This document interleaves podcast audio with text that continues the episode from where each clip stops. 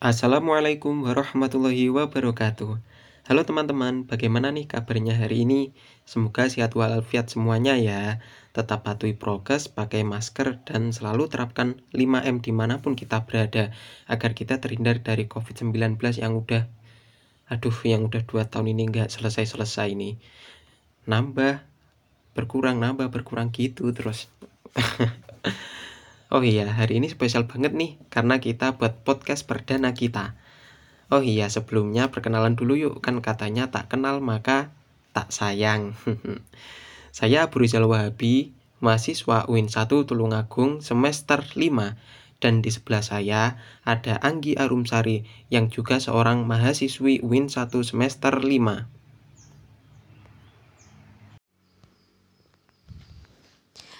Hari ini kita mau membahas tentang sejarah kemerdekaan RI di podcast perdana ini. Karena seperti kata Presiden pertama Republik Indonesia, Bapak Insinyur Soekarno yaitu jas merah. Jangan sekali-sekali melupakan sejarah. Tujuan dibuatnya podcast ini adalah untuk agar siswa-siswi di tingkat SD maupun MI mengetahui sejarah di detik-detik proklamasi kemerdekaan Republik Indonesia. Proklamasi kemerdekaan yang dilakukan pada tanggal 17 Agustus 1945 menjadi peristiwa bersejarah untuk bangsa Indonesia.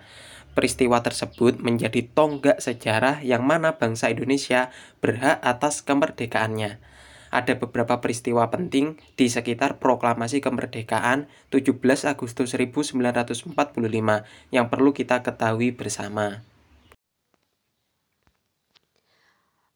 Pada tanggal 6 Agustus 1945, kota Hiroshima, Jepang dijatuhi bom atom pertama oleh Amerika Serikat.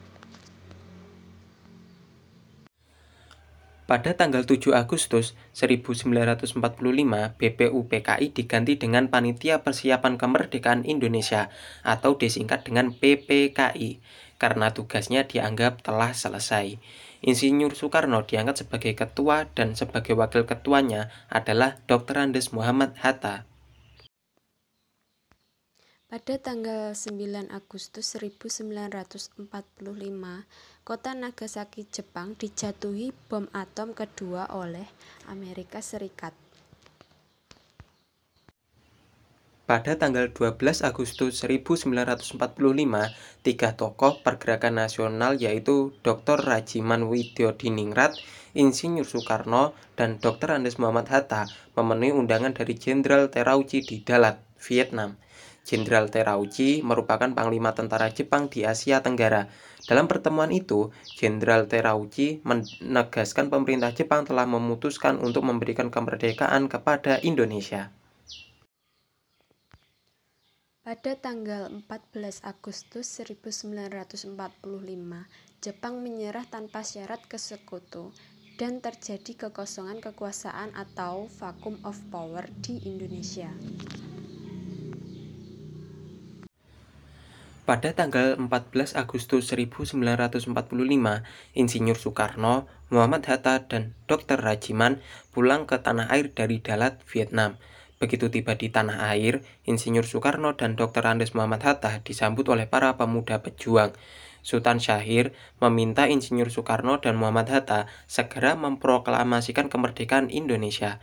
Insinyur Soekarno dan Dr. Andes Muhammad Hatta ingin merundingkan masalah proklamasi kemerdekaan dalam sidang panitia persiapan kemerdekaan Indonesia terlebih dahulu.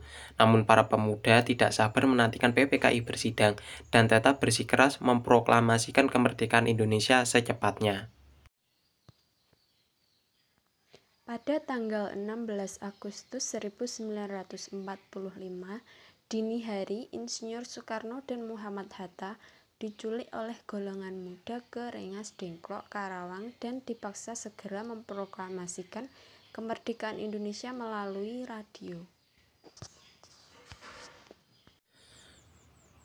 Pada tanggal 16 Agustus sore hari, Insinyur Soekarno dan Muhammad Hatta diantar kembali ke Jakarta.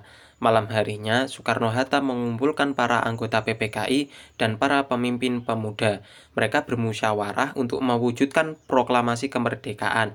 Mr. Ahmad Subarjo memilih rumah Laksana Muda Maida di Jalan Imam Bonjol nomor 1, Jakarta, sebagai tempat bermusyawarah.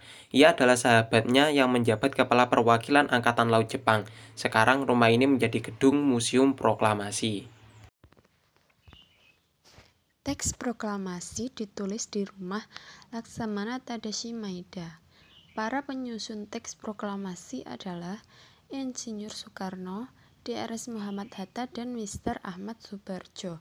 Konsep teks proklamasi ditulis oleh Insinyur Soekarno. Saat itu hadir pula BM Diah, Sayuti Melik, Soekarni, dan Sudiro. Soekarni mengusulkan agar yang menandatangani teks proklamasi itu adalah Insinyur Soekarno dan DRS Muhammad Hatta. Atas nama bangsa Indonesia, teks proklamasi diketik oleh Sayuti Melik. Pada tanggal 17 Agustus 1945, di kediaman Soekarno, Jalan Penggangsaan Timur nomor 56, telah hadir antara lain Suwirjo, Wilopo, Gafar Pringgodikdo, Tabrani, dan Trimurti. Acara dimulai pada pukul 10 dengan pembacaan proklamasi oleh Soekarno dan disambung pidato singkat tanpa teks. Kemudian bendera merah putih yang telah dicat oleh Ibu Fatmawati dikibarkan.